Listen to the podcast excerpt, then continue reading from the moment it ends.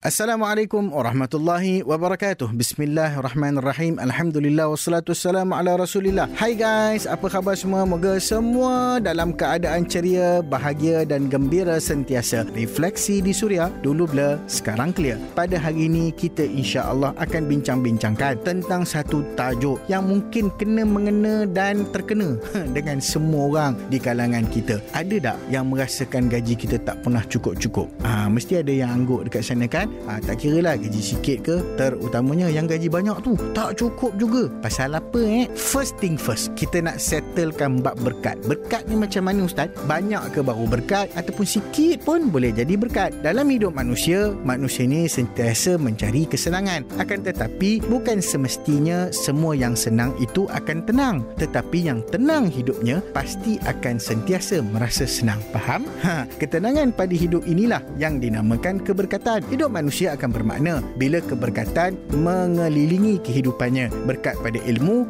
bila kita amalkan. Berkat pada keluarga bila penuh dengan loving each other dan juga ihsan. Berkat pada tubuh badan adalah pada kesihatan. Berkat pada masa apabila kita manfaatkan sebaik mungkin. Berkat hidup manusia bila mudah melaksanakan ketaatan kepada Allah. Berkat pada rezeki pula ha, bila rezeki itu mudah untuk kita infak, sedekah, zakat dan kita tunaikan apa-apa yang menjadi tanggungjawab dan kewajipan kita. Banyak bukan semestinya tanda berkat. Ada yang banyak tetapi masih rasa melarat. Ada yang sedikit tak cukup namun sentiasa melafazkan kesyukuran terhadap Allah Subhanahu Wa Taala. Berkat dalam banyak apabila ia boleh dikongsi dan pada yang sikit ia tetap mencukupi. Ada soalan ni, saya makan gaji boleh tahanlah juga banyak dia kan. Tapi selalu rasa tak cukup. Macam mana eh? Ha, macam orang Johor pula yang tanya ni. Biasanya orang selalu kata bila besar periuk, besarlah keraknya. Maksudnya, bila besar gaji, besar jugalah belanja dan keperluannya. Tapi saya nak kata something lah.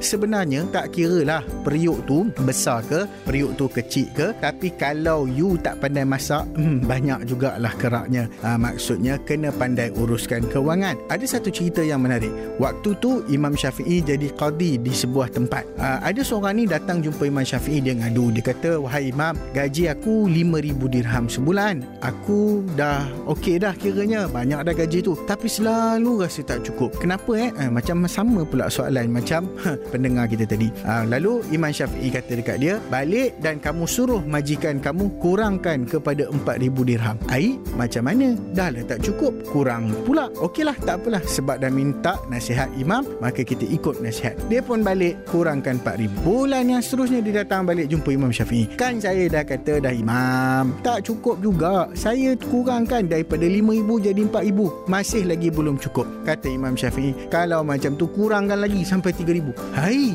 dah lah kurang. Tak cukup, kurang lagi. Ya, Imam Syafi'i kata kurang lagi. Dia pun taat balik minta dekat dia punya HR untuk kurangkan gajinya. Selang beberapa lama, dia datang bertemu dengan Imam Syafi'i. Lalu dia kata, peliklah wahai Tuan Imam. Kalau gaji saya 5,000 saya rasa tak cukup. Tapi waktu dikurangkan sampai tahap tahap 3000 tiba-tiba okey pula. Semuanya jadi okey saja. Tak ada masalah. Semuanya cukup aja. Ngam-ngam aja. Ada pula lebihan yang mampu saya simpan. Ah so waktu tu Imam Syafi'i cakap dekat dia sebenarnya itulah nilai sebenar gajimu yang setimpal dengan usahamu. Haha ada mungkin jugalah ya. Kita punya nilai kerja tak setimpal dengan gaji yang kita dapat. Dalam cerita ni bukanlah maksudnya setiap orang kena pergi cakap ke HR ha kurangkan gaji masing-masing. Tapi cerita ni nak bagi panduan kat kita agar kita memaksimalkan dan mengoptimumkan cara kerja agar setimpal dengan gaji yang kita perolehi ataupun lebih daripada gaji yang kita perolehi. Mungkin ada pengajaran yang terbaik daripada kisah ini. Okey, kita nak sembang-sembang lagi pasal gaji banyak tapi tak cukup. Nak buat macam mana Ustaz? Yang pertama sekali, kita melaksanakan taubat kepada Allah. Buang maksiat jauh-jauh daripada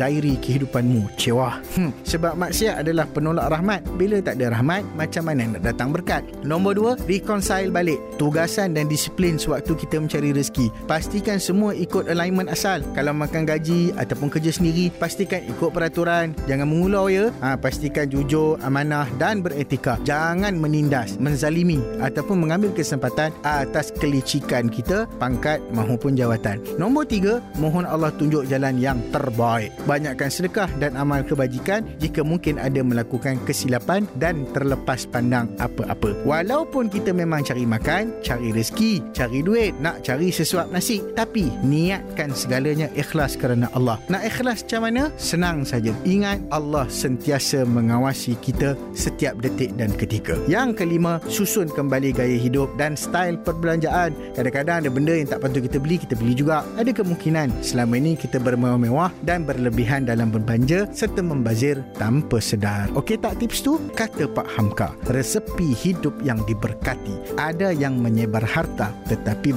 bertambah kaya. Ada yang menghemat secara luar biasa namun selalu berkurangan. Siapa yang banyak memberi berkat diberi kelimpahan. Siapa memberi minum, ia sendiri akan diberi minum.